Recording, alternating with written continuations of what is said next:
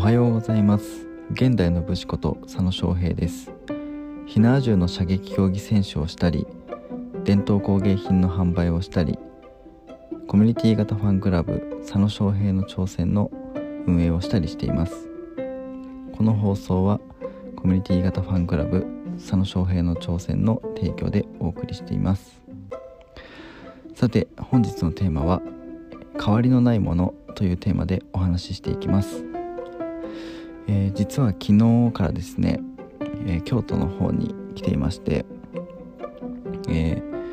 ー、知り合いのやっているお店に顔を出すっていうのとあとちょっとこれから、え協業していくことがあるので、えそれに対する何て言うんだろう打ち合わせっていうか、まあ、お話をするのと、えー、まあついでじゃないんですけどせっかくこちらに来たので、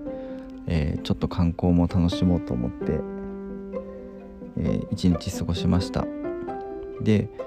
えー、っと新選組に関連しているところを、えー、っと見ました。それで、え、前川邸っていうところがありましてでそのすぐ横がですね、えーと、ビルが建とうと。していました。で、まあ、地元の人たちの、まあ、願いだとは思うんですけれどもそういうなんだろう景観を損なうとか昔の街並みを、えー、残したいっていうことで、まあ、壊したくないということでそのビルの建設を反対する著名活動が、えー、ありました。やってました。でやっぱりその時に思ったのが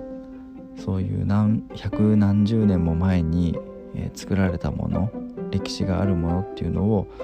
えー、一度壊してしまうとですねそこに何だろう単純に建物がなくなるっていうだけじゃなくなっちゃうんですよね。そこにあったその歴史のあるものがなくなってしまうっていうのはその建物がなくなるっていうことだけではなくてその建物が見てきた歴史だったりとかその周辺が、うん、なんだろうな見てきた背景とか歴史的背景とか時代歩んできた時代とかっていうものもそういう何百何十年積み上げてきた歴史そのものも、うん、なくしてしまうことになるんですよね。そうなってしまうとなんだろうせっかくその百何十年も積み上げてきたものがリセットされちゃうってなるとなんかすごいもったいないですよね。うん、あのなんだろう。お寺とか神社とかまあその歴史的な土地場所建物もそうなんですけどあのもう本当に変哲もない建物なんですよね。そのディズニーランドとか遊園地みたいにあのアトラクションがあるわけでもなく、えー、そこで何て言うんですか何かパフォーマンスを見せてるわけでもなくそこに建物があるだけなんですよね。でもそこに来る人たちっていうのはその建物を見に来るというよりかはその建物の裏にある歴史とかそういったものを感じるために観光するわけですよね。来るわけですよね。そうなってしまうとじゃあその土地がそもそも、えー、ま、経済的価値がある場所だったのに、え、それを取り壊して新しいものを建ててしまうとそこに足を運ぶ理由がなくなってしまうんですよね。そもそもそこの土地に行けばいいっていうわけではなくてそこから感じられる歴史的背景だったりとかま、ロマンだったりとかそういうものを、えー、堪能するっていうか味わうためにその場所に行くので、うん、土地自体に価値がないっていうことではないんですけどそういう歴史も含めての価値なのでなんかねやっぱりそういったものがこう現代になってどんどんどん取り壊されていって新しいものに変わっていってしまう。っていうのはすごい寂しいことだなって思いました。やっぱりリセットされちゃうんでねそこまで積み上げてきた歴史とかそういったものが全てなくなってしまうのでえー、そういったものが少しずつこうなくなっていく消えていってしまうっていうのはすごい、うん、悲しいし寂しいことだなっていうのはすごい思いました。今日もやっぱり